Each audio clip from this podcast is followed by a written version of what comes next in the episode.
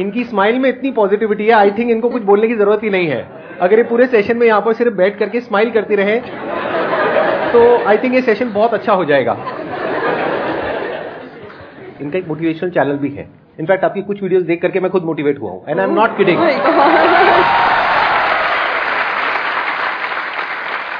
तो मैं पर्सनली आप सबको रिकमेंड करूँगा कि एक बार आप जा करके देखिए इनकी जो मोटिवेशनल वीडियोस है और आप सबको बहुत कुछ सीखने को मिलेगा और बहुत अच्छा लगेगा। थैंक यू सो मच और आपसे इंस्पायर हो कि शायद हमने चैनल खोला है। हाँ। तो मुझे तो लग रहा है मुझे मिल गया उसका अवार्ड कि हाँ। आप उसको देखते हैं और सुनते हैं। थैंक यू सो मच बहुत बड़ी बात है ये। यूट्यूब पे या इंटरनेट पे देखना एक अलग होता है और जब आप फिजिकली वो चीज़ को फील कर सकते हैं एक्चुअली एक और होता है एक वाइब होता है वो आपको फेस टू फेस ही मिल सकता है। तो आप सब बहुत लकी है। आज मैं भी लकी हूँ कि मुझे वो और वो वाइब महसूस करने को मिल रहा है, जो हम यूट्यूब पे ऑल टाइम देखते रहते हैं। और आज तो आप डबल लकी है, क्योंकि मेरे साथ साथ आपको इनको भी सुनने का मौका मिल रहा है।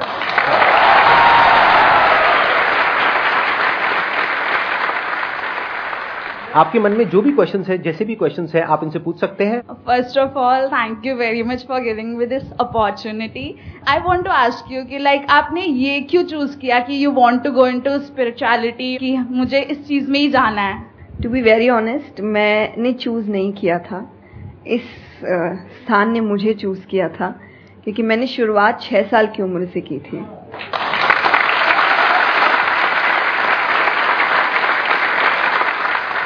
उसमें आपको पता ही नहीं होता है कि करियर क्या होता है, काम क्या होता है। तो मैंने कुछ भी सोचा नहीं था, मेरे सामने चीज़ें आती गई, मुझे अच्छी लगती गई और मैं करती गई और इसीलिए मैं हमेशा कहती हूँ, अपने अंदर के बच्चे को ज़िंदा रखिए। क्योंकि वो कभी भी ये नहीं देखता इससे मेरा फ़ायदा होगा या उसको अच्छी लगती है चीज़ और वो करता है। तो मैंने वो बचपने में मुझे वो चीज़ अच्छी लगी और मैंने उसको किया। और फिर अपने आप ही सामने चीज़ें आती गई, चाहे फिर वो भजन आए, फिर कथा आई मोटिवेशनल सेशंस आए, जो जो सामने आता गया और जो जो मुझे लगा कि मेरे बस की बात है, मैं कर सकती हूँ, वो मैंने किया और फिर मुझे पता ही नहीं चला कि कब सिचुएशन कहाँ हो गई। जब मुझे समझने का मौका मिला कि चलो कुछ बनते हैं, मैं ऑलरेडी बन चुकी थी।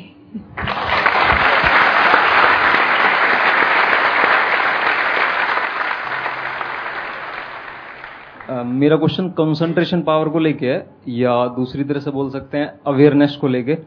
जैसे आ, किसी भी काम पे जो ध्यान लगाने की कैपेबिलिटी होती है वो डिफर करती है पर्सन टू पर्सन मुझे पूछना था क्या कोई इसका बायोलॉजिकल बेसिस भी है या सिर्फ़ प्रैक्टिस पे डिपेंड करता है कि किसी की प्रैक्टिस थोड़ी कम है और किसी की ज़्यादा? कई ऐसे एक्सरसाइजेज है जो आपको हेल्प करती है कॉन्सेंट्रेशन के लिए।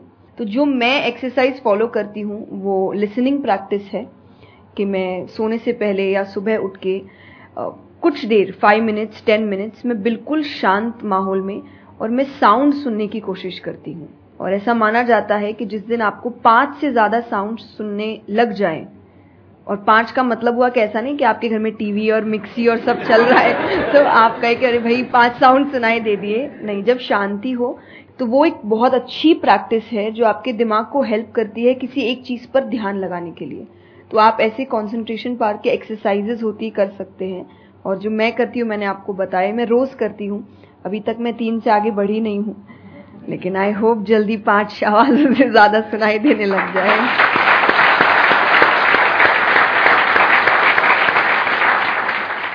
बचपन से जो आपने किया अभी तक, वो तो मैटर करता ही है। फॉर एग्ज़ाम्पल अगर आप बचपन से ही सिर्फ़ कंप्यूटर पर ही अपना टाइम पास कर रहे हो, या मोबाइल पे, जो आजकल बड़ा कॉमन हो गया है तो आपकी जो कॉन्सेंट्रेशन पावर है, वो पैसिव वे में तो अच्छी होगी। यानी कि अगर कोई कंटेंट है, उसको आप कंज्यूम कर रहे हो, तब तो आपका माइंड वहाँ पर लग जाएगा। लेकिन जब खुद ध्यान लगाने की बारी आएगी तो आप नहीं लगा पाओगे। एक्टिव कंसंट्रेशन आप नहीं कर पाओगे। और वही आपका क्वेश्चन है कि जो अपनी एक्टिव कंसंट्रेशन पावर है, उसको कैसे बढ़ाया जाए? यानी कि आप जब चाहे, जहाँ चाहे, जितनी देर के लिए चाहे, उतनी देर के लिए अपना ध्यान लगा सके और जब चाहे, वहाँ से ध्यान हटा सके। इसी को कहेंगे ना कि एक्चुअल में आपका जो ध्यान है, वो आपके कंट्रोल में है।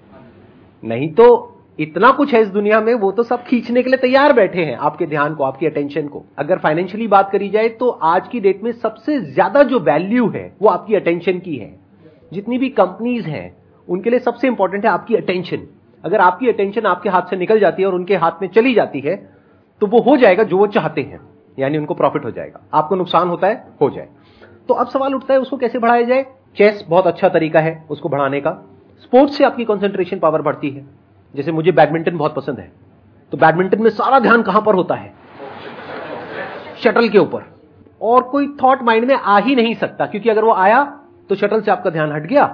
और आप हार जाओगे। तो sports is another way of doing it उसके अलावा, जैसे इन्होंने बताया लिसनिंग अगेन वेरी पावरफुल बहुत तरह की साउंड्स हैं, बहुत तरह की वाइब्रेशंस हैं इस यूनिवर्स में। बट हमारा ध्यान नहीं है उसकी तरफ़। कुछ ग्रॉस है, कुछ सटल है। तो जैसे जैसे हम सटल जाते हैं तो ऐसी बहुत सारी वाइब्रेशन हमारी पकड़ में आती है, जो नॉर्मली लोगों की पकड़ में नहीं आ पाती है। क्यों? क्योंकि उनका ध्यान दो जगह पे होता है। या तो इस दुनिया में जो कुछ हो रहा है, वहाँ पे होता है, या फिर अंदर जो थॉट चल रहे होते हैं, वहाँ पे होता है। इसके अलावा कहीं नहीं होता है। तो उन वाइब्रेशंस को सुनने के लिए हमको कानों की भी ज़रूरत नहीं है। इवन विदाउट योर ईयर्स अपने कान बंद करके भी आप सुन सकते हो, उन साउंड्स को। तो शुरुआत वहाँ से करो। धीरे धीरे आप देखोगे आपका जो ध्यान है, वो आपकी पकड़ में आने लग जाएगा।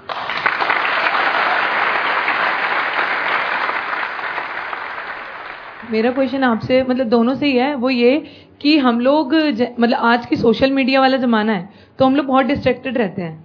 और जब भी स्पिरिचुअलिटी की बात होती है फैमिली में फ्रेंड्स में तो सभी ये कहते हैं कि स्पिरिचुअल अभी होने की ज़रूरत नहीं है करियर पे ध्यान दो। अभी कौन सा टाइम है? बाद में देख लेना और हम लोगों के घरों में भी हम देखते हैं। तो मैम, ये चीज़ कैसे मतलब उनको कैसे समझाई जाए कि ये चीज़ कितनी इंपॉर्टेंट है और उसकी इंपॉर्टेंस क्या है? मेरे हिसाब से और आई थिंक मेरे क्या, पूरी दुनिया के हिसाब से जो भी स्पिरिचुअलिटी को ठीक से समझता है, ये यंग एज प्रोसेस ही है। जैसे अगर आप रिलीजियस वे में भी सुने तो भगवान को हम कुछ भी चढ़ाते हैं, वो फ्रेश होता है। प्रसाद है, फूल है, कुछ भी एक दिन, दो दिन पहले नहीं होता। तुम खुद इतने पुराने होके क्यों फिर अपने आप को चढ़ाते हैं? जब आप रिजिड हो चुके हैं, जब आपको आगे कुछ काम खास करना नहीं है, आप रिटायर हो चुके हैं, तब आप उस स्पिरिचुअलिटी का करेंगे क्या? आपके लाइफ में कोई चैलेंजेस होंगे ही नहीं जब सामना करने के लिए। तो स्पिरिचुअलिटी मतलब सिर्फ़ पूजा पाठ नहीं होता। मंत्र, जैसा मैंने लिसनिंग एक्सरसाइज बताई, वैसे ही मंत्र चैंटिंग भी एक बहुत बड़ी एक्सरसाइज है कि आप मंत्रों का उच्चारण करते हैं मेडिटेशन में। क्योंकि जो पावर जो वाइब्रेशन वो साउंड रखते हैं, वो आई थिंक दुनिया में और कहीं नहीं है। तो वो आपके करियर के लिए कंसंट्रेशन पावर के लिए कॉन्फिडेंस के लिए मेमोरी पावर के लिए सबके लिए बहुत अच्छा है। तो आपको यही समझाना है कि आप स्पिरिचुअलिटी का मतलब एक तो पहले ये पर्सपेक्टिव हटा दें कि हम सब त्याग देंगे, हम सब छोड़ देंगे। ऐसा कुछ भी नहीं होता। गीता जी में स्पिरिचुअलिटी का ज्ञान उसको दिया गया है जिसको आगे जाके राजा बनना है, अर्जुन को। उसके पास क्या लग्जरी नहीं है, राज्य नहीं है, पैसा नहीं है, क्या नहीं है? तो अध्यात्म का मतलब कभी भी नहीं होता। सब कुछ छोड़ देना, सबके बीच रहना है, पर इस तरीके से रहना है कि वो आप पर हावी ना हो। हर चीज़, यही आध्यात्म है, यही स्पिरिचुअलिटी है कि बाहर की चीज़ें यहाँ ट्रबल ना कर सके, बस इतना ही करना है।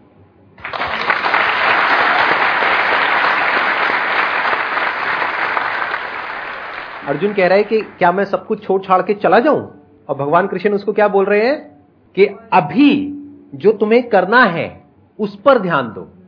सब कुछ छोड़ना सोल्यूशन नहीं है। खुद को पहचानो कि तुम क्या हो। जो प्रॉब्लम की पूरी की पूरी जड़ थी वहाँ पर, वो ये थी कि अर्जुन भूल गया था कुछ देर के लिए कि वो एक्चुअल में कौन है।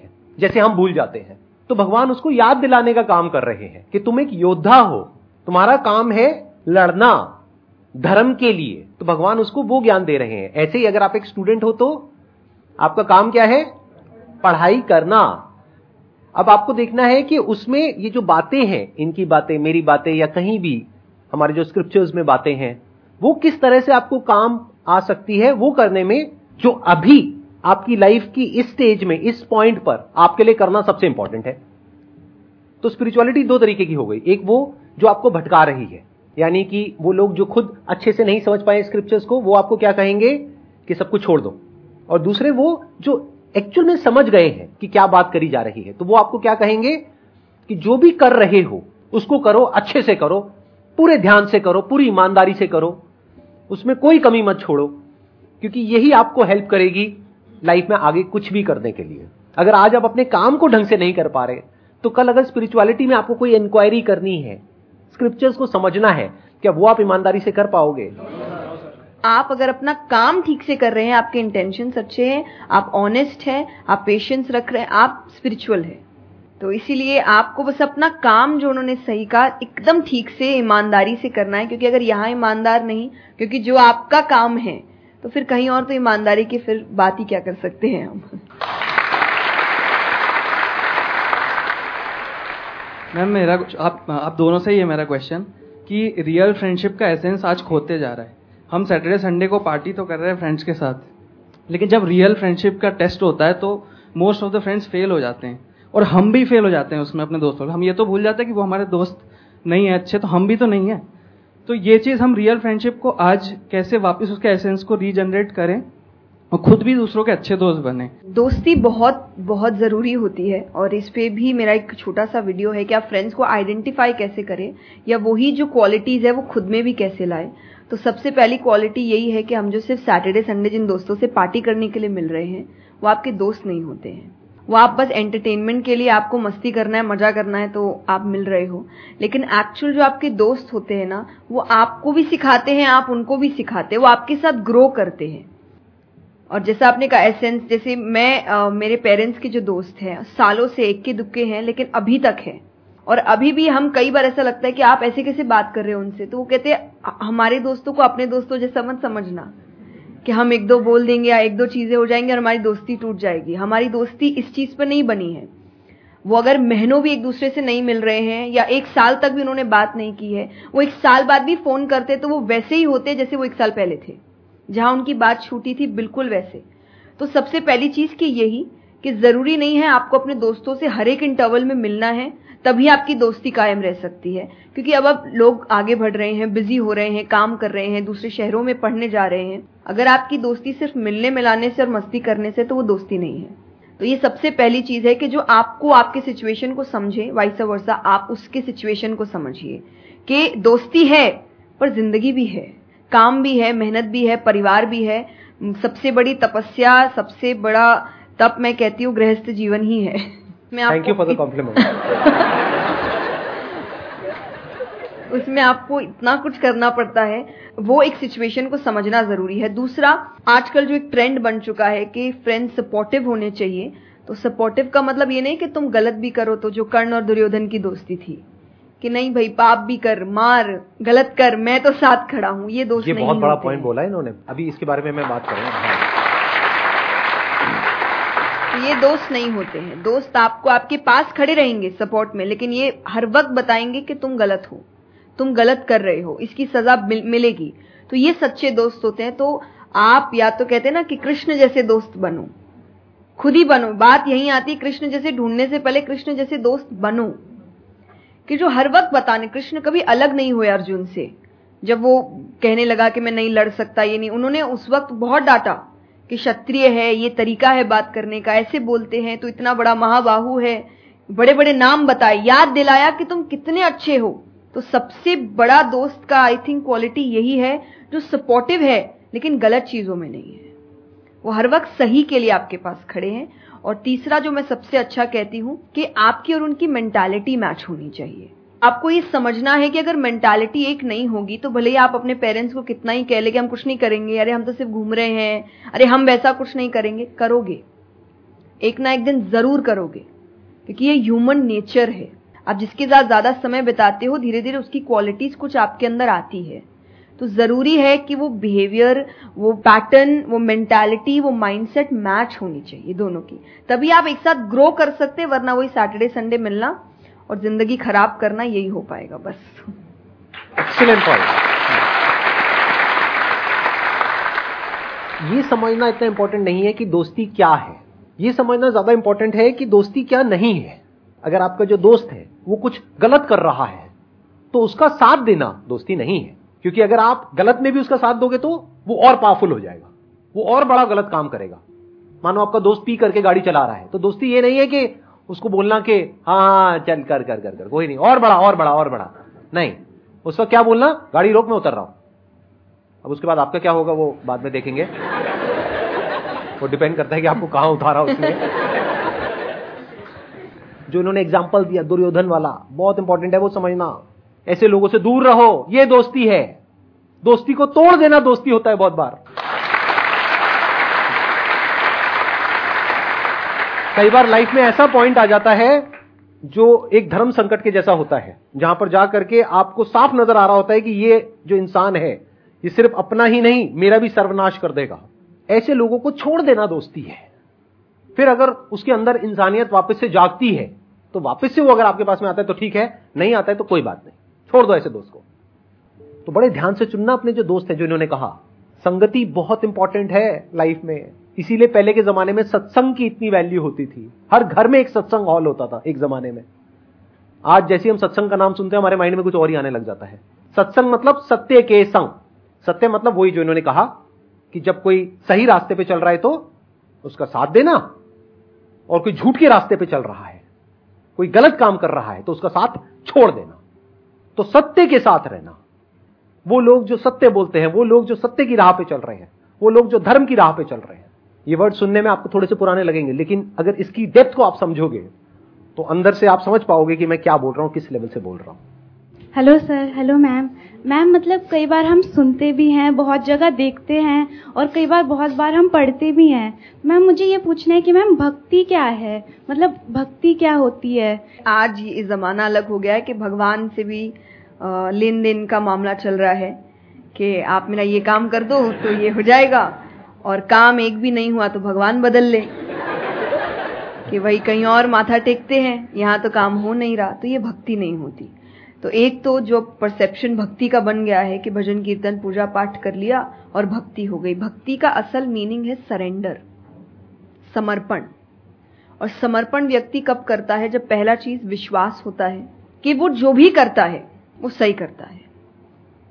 मुझसे कई बार लोग पूछते हैं कि आप बहुत ज़्यादा डिप्रेशन में नहीं जाते या कोई आपने सब कुछ देखा है, चाहे स्ट्रगल है इंसल्ट है रिजेक्शन है, हर फ़ील्ड में हर चीज़ होती है। अगर आप आगे बढ़ रहे हैं, कोई पोजीशन पे जाने की कोशिश करें तो आपको इनका सामना करना पड़ेगा। ये ज़िंदगी के साथ आता है। तो आपको सामना, लेकिन मुझे कभी दिक्कत नहीं दी ये चीज़ें। क्यों? क्योंकि जो मैंने कहा, समर्पण, मुझे पता है कि एक ऐसी शक्ति ऊपर बैठी है जो मेरा बुरा नहीं चाहती। तो कई बार बुरी चीज़ें भी मेरी ज़िंदगी में हो रही है, मुझे पता है वो मेरे अच्छे के लिए है, क्योंकि वो कर रहा है। तो ये समर्पण, ये भक्ति है। तो ये आपको हारने नहीं देती। क्यों हारेंगे आप? क्योंकि आपको पता है ना कि वो हारने देगा नहीं। तो आप अपने आप आप गिरे, आप फिर उठेंगे कि नहीं भाई, अभी गिरना शायद ज़रूरी होगा, उसका इशारा है। इसीलिए चलो फिर उठते हैं, फिर आगे बढ़ते हैं। तो अर्जुन ने भी जब समर्पण की बात गीता जी में आती है तो कई लोग कहते हैं कि धर्म का मतलब होता है अंधविश्वास। नहीं। क्योंकि अगर अंधविश्वास होता, अंधविश्वास में क्वेश्चन करना अलाउड नहीं होता आपको। गीता अगर सिर्फ़ भगवान की बात होती तो दो पन्ने में खत्म हो गई होती। ये दोनों के बीच की बात है, जिसमें अर्जुन ये जानते हुए कि सामने कौन खड़ा है। क्वेश्चन करने के तो कोई सवाल ही नहीं था वहाँ पर, कि भगवान लड़ने बोल रहा है, क्या क्वेश्चन करना? पर उसने कंटिन्यूसली क्वेश्चन किए हैं। पर उसका भी नाम आया था समर्पण। कि वो समर्पित होकर क्वेश्चन कर रहा था कि ये जो खड़ा है, ये मेरे हर सवाल का जवाब जानता है। ये मुझसे कभी कुछ गलत काम नहीं कराएगा। लेकिन इसका मतलब ये नहीं कि मैं अपनी जिज्ञासा बाहर नहीं निकालूँगा। मैं अपने क्वेश्चंस पूछूँगा। तो भक्ति का अर्थ यही होता है कि पहला निष्काम होता है, क्या फ़ायदा मत ढूंढिए। कि मेरा काम नहीं हुआ तो भगवान है ही नहीं भाई, भगवान कहाँ है, भगवान होते तो ऐसा होता क्या? वो तो इंसान है, इसीलिए ऐसे हो रहे काम। भगवान ने तो सबको देखे, बच्चा तो मासूम ही होता है। बड़े होके खराब हो जाता है। कोई बच्चा गलत आपने देखा है क्या? छोटा सा बच्चा ही डॉन बनने के बारे में सोच रहा है। वो तो बच्चा ही होता है, मासूम होता है, सच्चा होता है। तो भगवान इसलिए कहते बच्चे भगवान का रूप है। क्योंकि वो एकदम प्योर होते हैं। बड़े होने के बाद हम काम खराब करते हैं। और नाम फिर हम भगवान का देते हैं, क्योंकि हमको इल्ज़ाम लगाने के लिए लोग चाहिए। ये फेलियर्स के लिए भी आप फेलियर्स के लिए भी हम कहते हैं, मेरा काम अच्छा नहीं था, मेरा समय अच्छा नहीं था, मुझे पेरेंट्स ने सपोर्ट नहीं किया, मेरे पास ये नहीं था। वरना अगर देखा जाए, इन्हीं सिचुएशन में कई लोग हैं जो काम करके आगे बढ़ जाते हैं। तो करने वाला तो कर लेगा। नहीं करने वाला इल्ज़ाम लगाएगा। तो वो इल्ज़ाम, अभी हमें ऐसे दिखता है, एक ऐसा कोई है जो सामने तो खड़ा नहीं है। भगवान, लगाओ इल्ज़ाम। एक फ़ोटो है ना इंटरनेट पे, कि भगवान खड़े, छोटी बच्ची खड़ी है। छोटी बच्ची के हाथ में टेडी बेयर है। तो भगवान वो मांग रहे हैं। और वो बच्ची बोली, मुझे बहुत अच्छा लगता है। मुझे नहीं देना। उसको नहीं पता कि भगवान के पास पीछे एक बड़ा सा टेडी बेयर रखा है। और भगवान उसको कह रहे कि बस दे दो और मुझ पर विश्वास रखो। कि वो दे दो छोटी चीज़ जो तुमसे आपको वो बुरी लग रही है उस वक्त कि मेरे साथ गलत हो गया या मेरा छोटा काम नहीं हुआ। मैंने तो इतनी पूजा की थी, इतना काम किया था। शायद तुम उस काम के लिए नहीं बने हो। तुम और बड़े चीज़ के लिए बने हो। तो निष्काम क्या है कि आपकी भक्ति निष्काम है, स्वार्थ से नहीं बनी है? तो भक्ति आगे बढ़ेगी, दूसरा सरेंडर कि मेरे हर सवाल का उत्तर सिर्फ़ उसके पास है। तो ये दो चीज़ें भक्ति बनाती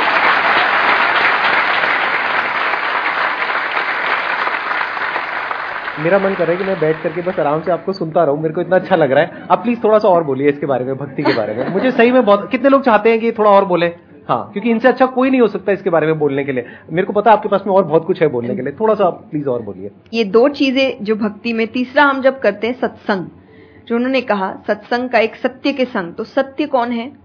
जब हम शास्त्रों में देखते हैं, सबसे पहला श्लोक जो श्रीमद भागवत में आता है, वो भगवान का स्वरूप बता रहा है। उसमें है सच्चिदानंद रूपाय। सच्चिदानंद का मतलब होता है, तीन चीज़ें मिलकर बनती है, वो है सत सचित और आनंद। जो ये तीन चीज़ों को जीवन में समझ लेगा सही से, उसने भगवान को समझ लिया। क्योंकि भगवान का रूप ही सच्चिदानंद है। तो सबसे पहला है सच, जो कहा गया सच की राह पर चलो। जो हम ये एक्चुअली आपने एग्जैक्ट वर्ड उस वक्त बोले, मैं अपनी कथा में भी कहती हूँ कि आजकल हम इतनी छोटी छोटी बातों पे झूठ बोलते हैं कि हम किसी से मिलने जा रहे हैं और हम घर से भी नहीं निकले। अरे, पाँच मिनट। अरे, सिग्नल पे खड़ा हूँ। अरे, बस पहुँच गया। अरे, क्या हो गया? वो दो बातें तो सुनाएगा ना सिर्फ़। कि तुम समय लेकर नहीं आए। पर हम इतनी इतनी सी बातों में झूठ बोल रहे हैं। ये हमें लगता है कि कोई बड़ी बात नहीं, पर ये बहुत बड़ी बात है कि आप इतना भी सच का सामना नहीं कर सकते। और फिर हमें लगता है कि हम लाइफ की जो प्रॉब्लम्स है, उसका सामना कर लेंगे। खुद के सच का तो सामना कर नहीं पा रहे हैं। ज़िंदगी का सच सामने आएगा, तब तो बैंड ही बढ़ जाएगी पूरी। क्योंकि वो कठिन है। ज़िंदगी आसान नहीं है। किसी के लिए नहीं, भगवान के लिए भी नहीं हुई। आप राम जी को उठाइए, कृष्ण जी को उठाइए, जब तक यहाँ रहे, कोई सुखी नहीं रहा।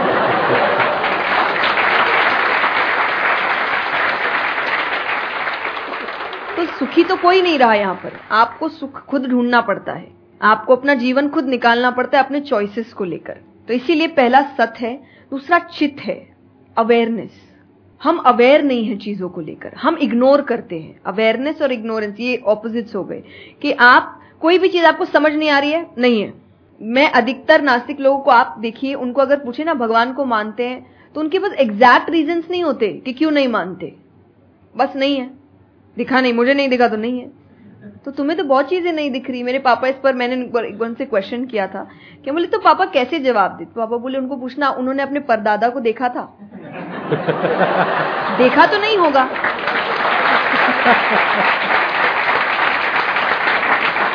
सुना है दादा से सुना है पापा से सुना है कि थे। मैंने तो नहीं देखा तो मैं बोल दू वो थे ही नहीं। कुछ तो सच्चाई होगी उसको ढूँढने की कोशिश करो। मैं धर्म के लिए हमेशा कहती हूँ कि आपको ढूंढना पड़ेगा। भगवान, मेरे पापा ने मुझे एक बात कही थी, भगवान मानने की चीज़ है, जानने की नहीं। जानना क्या होता है, पहले इस्तेमाल करे, फिर विश्वास करे।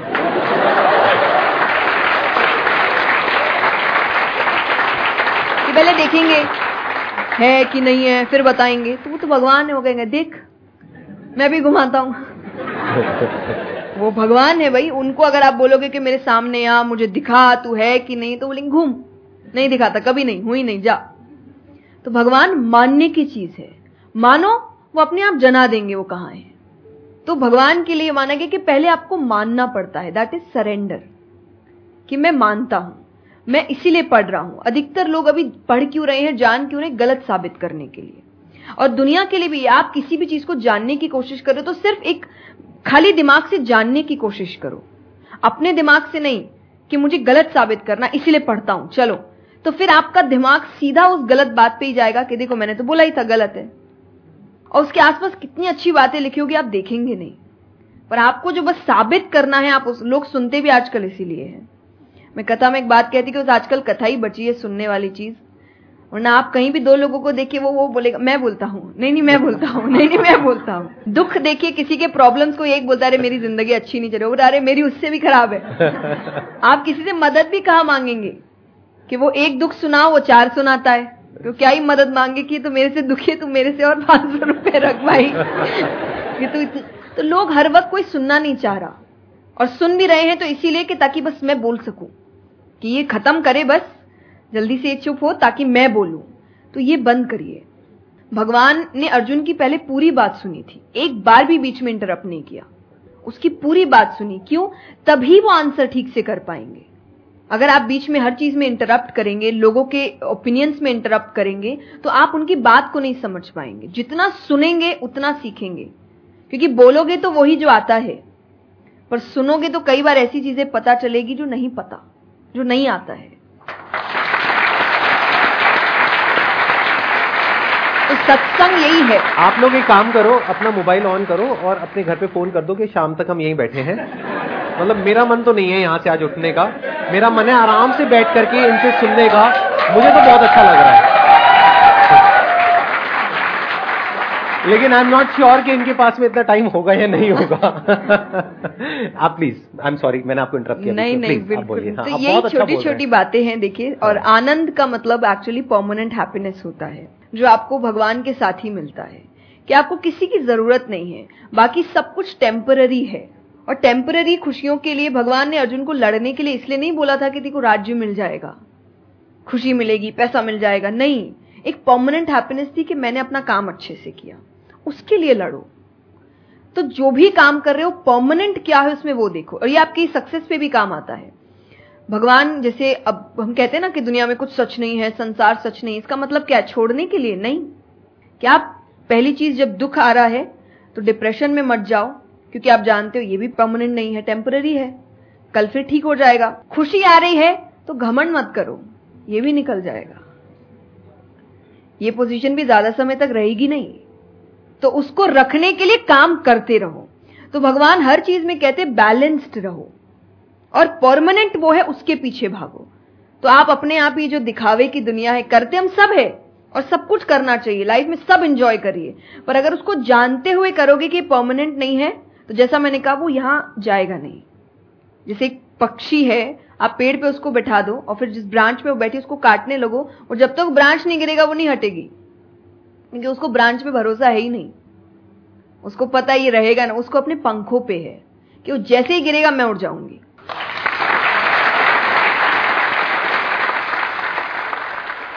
एक सॉन्ग अगर आप प्लीज़ उस पर हम एंड कर सकते हैं सेशन को। हाँ अगर आपको कोई प्रॉब्लम ना हो तो। हाँ प्लीज़ मेरा आपकी कृपा से सब काम हो रहा है। करते हो तुम कन्हैया मेरा नाम हो रहा है। मेरा आपकी कृपा से सब काम हो रहा है।